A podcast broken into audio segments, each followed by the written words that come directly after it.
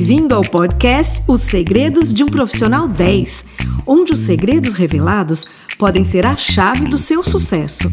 Eu sou Márcia Joia e tenho ao meu lado meu amigo, companheiro de trabalho e meu marido, Paulo Simões. Olá, Marcinha querida, minha maridinha. Olá para você que está nos ouvindo, seja muito bem-vindo. E olha, na entrevista de hoje, nós tivemos a oportunidade e a honra de bater um papo muito gostoso com o Carlos Alberto Bezerra Júnior. Para alguns, ele é conhecido como Carlos, para outros, Carlos Alberto, para outros, apenas Bezerra. E para mim, ele é o Júnior, porque ele é meu amigo de infância. Então, Paulinho, conta para nós como é que foi que vocês se conheceram. Bom, obviamente faz tempo, né? Se foi amigo de infância, é, uhum. a gente se conheceu quando a gente era criança, os nossos pais eram muito amigos, a gente frequentou a mesma igreja, a gente jogou basquete no quintal da minha casa. E outra coisa, ele estudou por alguns anos na mesma escola que nós estudamos, o bom e velho Colégio Batista Brasileiro. O CBB. Isso aí. Bom, Marcinha, vamos para a entrevista e depois voltamos para alguns comentários finais, pode ser? Vamos nessa. Hoje, nos Segredos de um Profissional 10, nós temos um entrevistado mais do que especial. Ele é médico, pastor, vereador na cidade de São Paulo por três mandatos, deputado estadual por dois mandatos, secretário de Esportes e Lazer em 2019. É escritor e atualmente em plena campanha política no meio de uma pandemia, candidato a vereador. Nós estamos falando de Carlos Alberto Bezerra Júnior. Carlos, bem-vindo aos Segredos de um Profissional 10. Oi, Márcia, obrigado. Alegria, alegria poder bater esse papo com você e com quem está ouvindo a gente. Para nós é uma honra, é uma alegria, é um presente poder bater papo com você. E eu estou aqui com Paulo Simões. Muito feliz de falar com meu amigo Júnior. É um prazer estar com você também. Obrigado pelo teu carinho e tua atenção. E eu posso dizer que, como amigo, eu tenho muito orgulho de quem você é, quem você se tornou e, e a benção de pessoa que você está sendo para tantas pessoas. Parabéns. Obrigado, Paulo. Aliás, você deu a senha, né?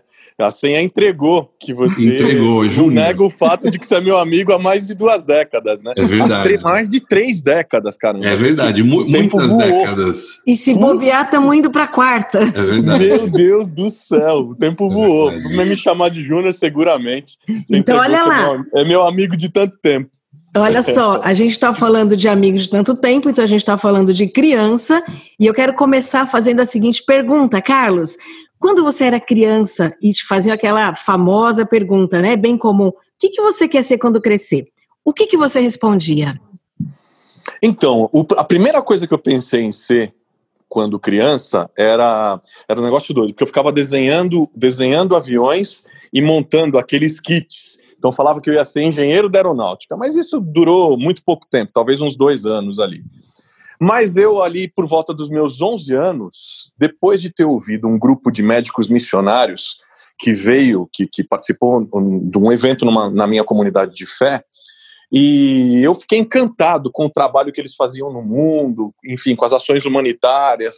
E ao ver aquilo tudo, eu tive, eu, eu tive uma experiência de fé diferente tive uma experiência é, espiritual diferente e aquilo me fez pela primeira vez pensar em ser médico e a partir dali da, a, partir, a partir dos 11 anos comecei a falar em ser médico e nunca mais nunca mais mudei de ideia. E como foi esse esse percurso até você entrar na faculdade? Meus pais falam né eu sempre fui bom aluno eu, eu gostava de estudar era dedicado.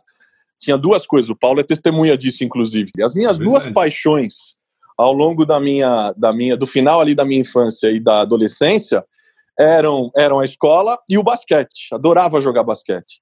É, aprendi inspirado pelos meus amigos, pelo Paulo e pelo Mário. aprendi no fundo da casa deles. É verdade, o quintalzinho é. lá, jogamos muito. Você lembra bola. disso? Opa! Tio Neco, tio Neco me ensinando. Outro dia eu lembrei, contei para os meninos que eu estava mostrando como fazer bandeja. Falei, isso aqui aprendi com o meu tio Neco. né? E, é verdade. E são coisas que ficam para a vida toda, né? E o que eu mais queria, na verdade, por isso que eu falei que a medicina surgiu como uma experiência de fé.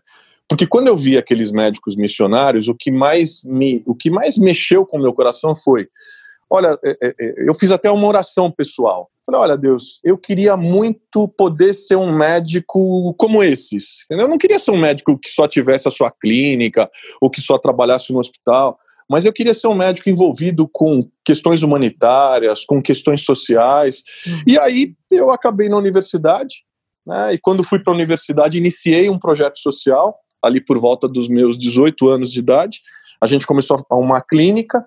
Essa clínica para atender a população mais a população mais pobre da zona leste de São Paulo e aquilo foi crescendo e acabou que hoje aquilo se transformou numa fundação tem mais de duas mil crianças em creches tem um trabalho social incrível que é tocado por uma grande equipe que está lá e hoje eu sou é, mais um dos voluntários que se apresenta lá mas enfim a trajetória foi foi nessa direção né, com o desejo de servir quem mais precisa servir ao próximo proteger e salvar vidas Legal, Júnior. E então, essa é uma boa transição. Você falou de servir né, o público. Quando é que você descobriu que você queria servir através da política? Hoje eu olho para trás e eu penso que essa é uma coisa que você não escolhe. Eu sempre gostei dos temas relacionados às questões sociais, o combate à desigualdade, à miséria, à injustiça, à promoção da saúde, mas eu nunca imaginei que eu pudesse disputar um cargo, um cargo eleitoral, né? E aí eu me senti escolhido quando eu tive uma situação inusitada, que eu vivi num plantão que eu dava num hospital público aqui em São Paulo. Ah. E são, sabe, são daquelas coisas que, que, que te dão um choque, né? te colocam de cara com a realidade e você se pega se perguntando: o que, que eu posso fazer para ajudar?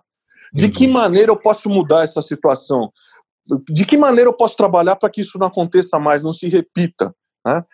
Eu estava de plantão num hospital público, chegou uma gestante que não havia feito pré-natal, teve um parto complicadíssimo, é, porque era um bebê enorme, com mais de 4,2 kg.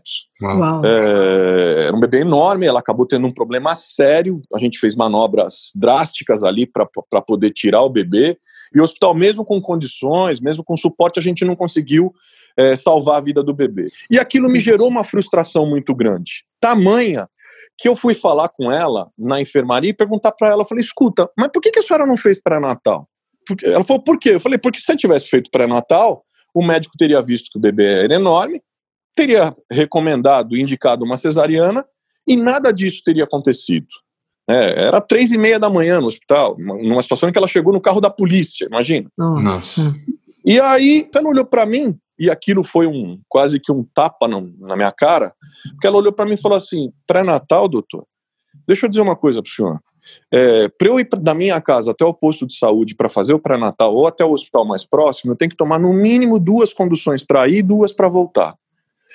Só que eu tenho mais outros, eu tenho outros três filhos em casa. Nossa. E com esse recurso, eu fiz uma escolha. Ao invés de eu usar transporte, eu resolvi comprar pão e leite para os meus filhos que estavam em casa. Nossa. E eu olhei aquilo, hum. Márcia, Paulo, assim, eu olhei aquilo pensei assim, falei, gente, peraí, então quer dizer que na cidade mais rica da América Latina, a gente tem gente no século XXI que perde o bebê ou que chega a morrer porque não faz pré-natal, porque não tem direito ao transporte. Faz sentido uma coisa dessa? Hum. É verdade, Nenhum. inconcebível. Essa experiência de novo me moveu numa dimensão diferente, porque eu falei, olha, é, o que eu puder fazer, eu vou fazer. E eu vou, eu vou lutar para que isso mude na minha cidade. Só que eu, a partir daí, comecei a me envolver com lutas, com projetos comunitários e tal. E desse, logo depois, talvez um pouquinho mais, uns quatro anos depois, eu era eleito o vereador mais jovem aqui da capital e apresentei um projeto para garantir o transporte de Uau. todas as mulheres que se matriculassem no, no, no pré-natal do, no pré-natal do Serviço Público de Saúde. Além disso, os medicamentos, a vaga no hospital, enfim, essa coisa toda. E o, o, o primeiro enxovalzinho na saída. Isso se chama hoje Programa Mãe Paulistana, que é muito conhecido, uma política pública de saúde muito conhecida e que derrubou é, de forma histórica os índices de mortalidade materna infantil aqui na cidade. Júnior, olha que, que orgulho de, de ouvir isso de você. Você realmente está aqui com a gente porque você é um profissional 10. Vamos continuar. Ah, obrigado. Júnior, é impossível, obviamente, falar de tanto trabalho, tanta ajuda é, em quase 20 anos de serviço público. Tem uhum. alguma lei, um projeto que você se orgulha ou alegra de ter feito? tem uma outra lei que acabou ganhando destaque internacional, que é a lei de combate ao trabalho escravo, porque, por incrível que pareça, né, quando a gente fala em escravidão, as pessoas falam, mas escravidão em 2020? Pois é, como assim? uma loucura, né? O que, que, você está falando, né? É, é, porque quando a gente fala em escravidão, as primeiras vezes que eu falava em escravidão, para as pessoas remete a uma, a uma questão de 400 anos atrás, né? Uhum. Alguma coisa que parece longe no tempo e tal.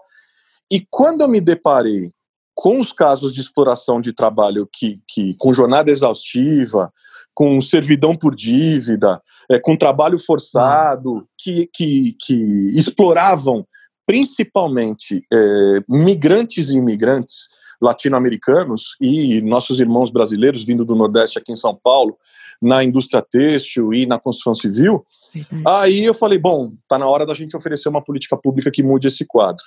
E aí é, foi que eu apresentei a lei, que acabou se, se, se transformando no, hoje na, numa lei que é conhecida como Lei Bezerra, né, que fecha os estabelecimentos é, que forem flagrados explorando o trabalho escravo por 10 anos, né, caça o registro de CMS, e essa lei acabou ganhando repercussão mundial. A Organização das Nações Unidas é, escolheu essa lei como uma medida mais eficaz e mais é, moderna hoje no mundo no enfrentamento à, à, escravidão, que eu diria a escravidão contemporânea, né? Porque se a gente falar escravidão moderna, escravidão de moderna não tem nada, é escravidão contemporânea. E isso me levou a falar em, em plenários da, do Alto Comissariado de Direitos Humanos na ONU em Genebra, em Nova York, em Viena, enfim. É, e é um, é um trabalho do qual eu também tenho, tenho muita alegria. Uau, Júnior, mais uma vez parabéns pelo seu pelo seu coração. Obrigado, Começou no coração, é isso que, que faz toda a diferença. Vamos continuar aqui com mais uma pergunta.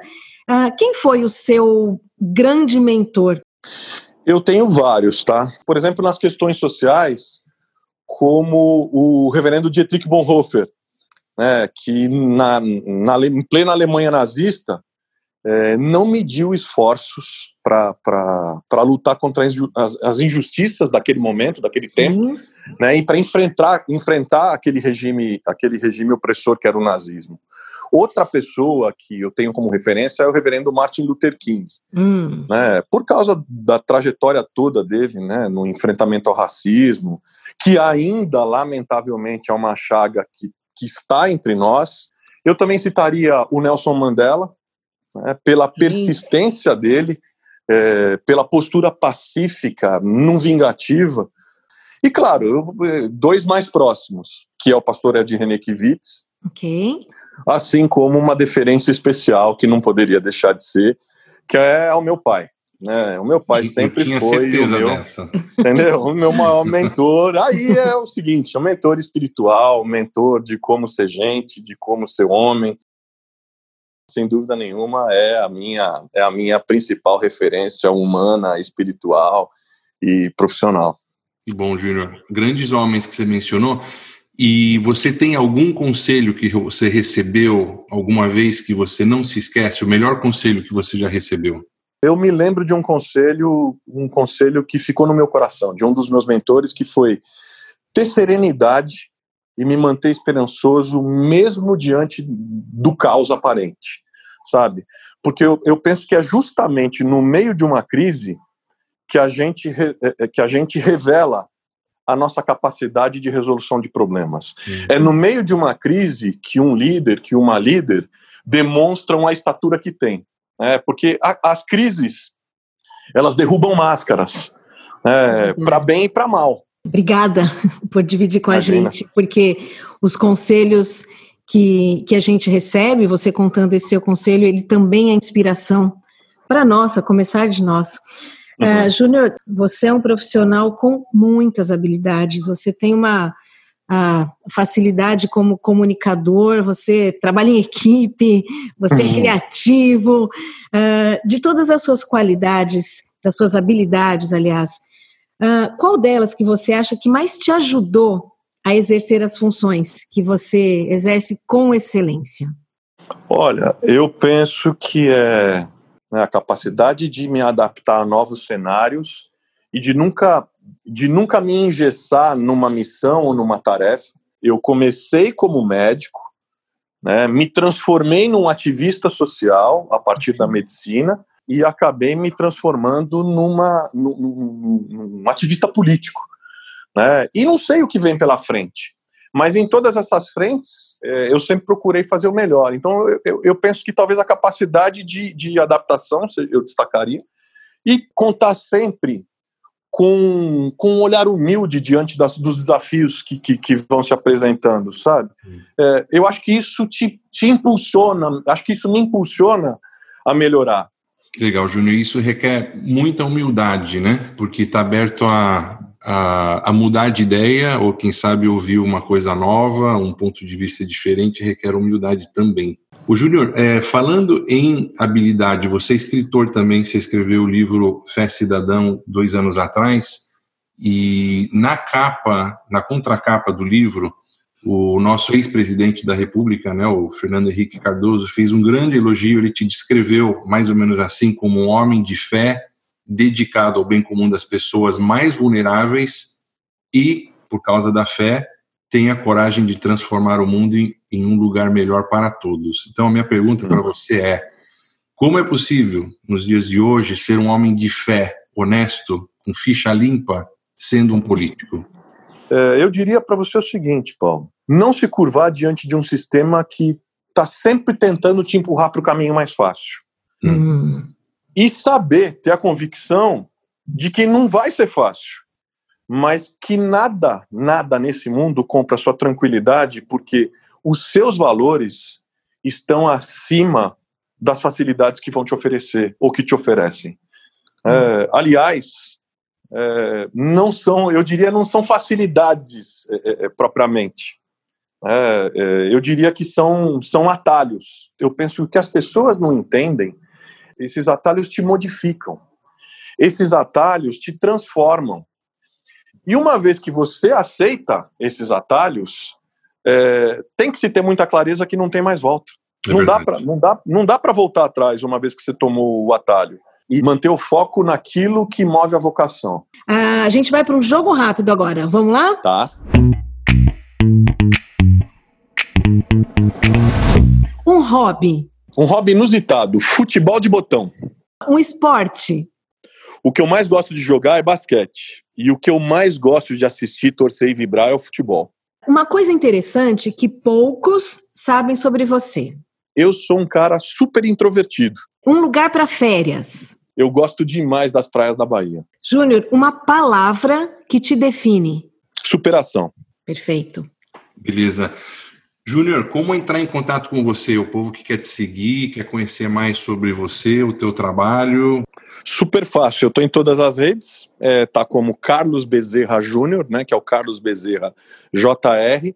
Então eu tenho um perfil com esse, com esse nome no Instagram, tenho um perfil com esse nome no Facebook, no Twitter e também criei recentemente um canal no YouTube que eu queria até convidar as pessoas a se inscreverem lá. Muito legal. Carlos Alberto Bezerra Júnior, nosso amigo Júnior, muito obrigado por esse tempo que você passou com a gente. Obrigado por você ter dividido a tua história com a gente, a história que inspira a começar em nós e tanta gente que vai nos seguir e vai escutar nesse programa Segredos do Profissional 10. Obrigada, Júnior. Obrigado a vocês, vocês são queridos demais. Sucesso no projeto, que é incrível, que é incrível como proposta e tenho certeza que vai ser ainda mais incrível como projeto que vai inspirar um tanto de gente, que vai encontrar nessa, nesse gente como a gente é, identificação para poder, poder exercer sua vocação da forma mais humana, mais solidária e mais construtiva possível. Que conversa bacana, quanta inspiração, adorei. É, conhecer um pouco mais da história do Júnior e o processo né, de formação dele, até onde ele chegou, nos mostra o quanto, uh, o quanto nós somos influenciados nos nossos primeiros anos de vida. É, eu concordo. E eu tive a oportunidade, Márcia, de conhecer e conviver com a família do Júnior, pastor Carlos Alberto, a Sueli, a mãe dele, e eu vi de perto o amor genuíno que eles sentiam pelas pessoas e como eles se dedicavam para ajudar tanta gente. Uhum. E a prova disso, para mim, a maior prova é a Fundação Comunidade da Graça, que hoje ajuda milhares de crianças, adolescentes, jovens adultos e idosos por todo o Brasil. Olha só, é, e o que é interessante é que esses valores de família, né, ele, ele buscou também na companheira de vida, né? Ele é casado com a Patrícia, Patrícia Bezerra, que é vereadora pela cidade de São Paulo. E olha que demais, ela foi a mulher mais bem votada da cidade. Especialista em projetos sociais para comunidades carentes. Que Trabalho. casal, hein? É verdade. E com certeza nós vamos ter a oportunidade de falar com a Patrícia também aqui no nosso podcast. Isso aí. E que gostoso conhecer pessoas que estão fazendo a diferença. Estão mesmo. Júnior e Patrícia, obrigado pelo que vocês têm feito pelo nosso povo e pela nossa cidade. E antes de terminar o nosso episódio de hoje, eu quero convidar você que está nos ouvindo para assistir gratuitamente a aula Habilidades Essenciais de um Profissional 10. Profissional 10 é um curso online que nós criamos que irá ajudar você e toda a sua equipe a desenvolver soft skills e hard skills para alcançar seu potencial máximo. É só visitar o nosso site profissional10.com, profissional10.com. E nessa aula, nós destacamos várias das habilidades que a ONU identifica como necessárias para o profissional do futuro. Conteúdo prático que não é ensinado nas universidades e que pode fazer a diferença na sua carreira. Obrigado por nos ouvir e até a próxima! Até a próxima!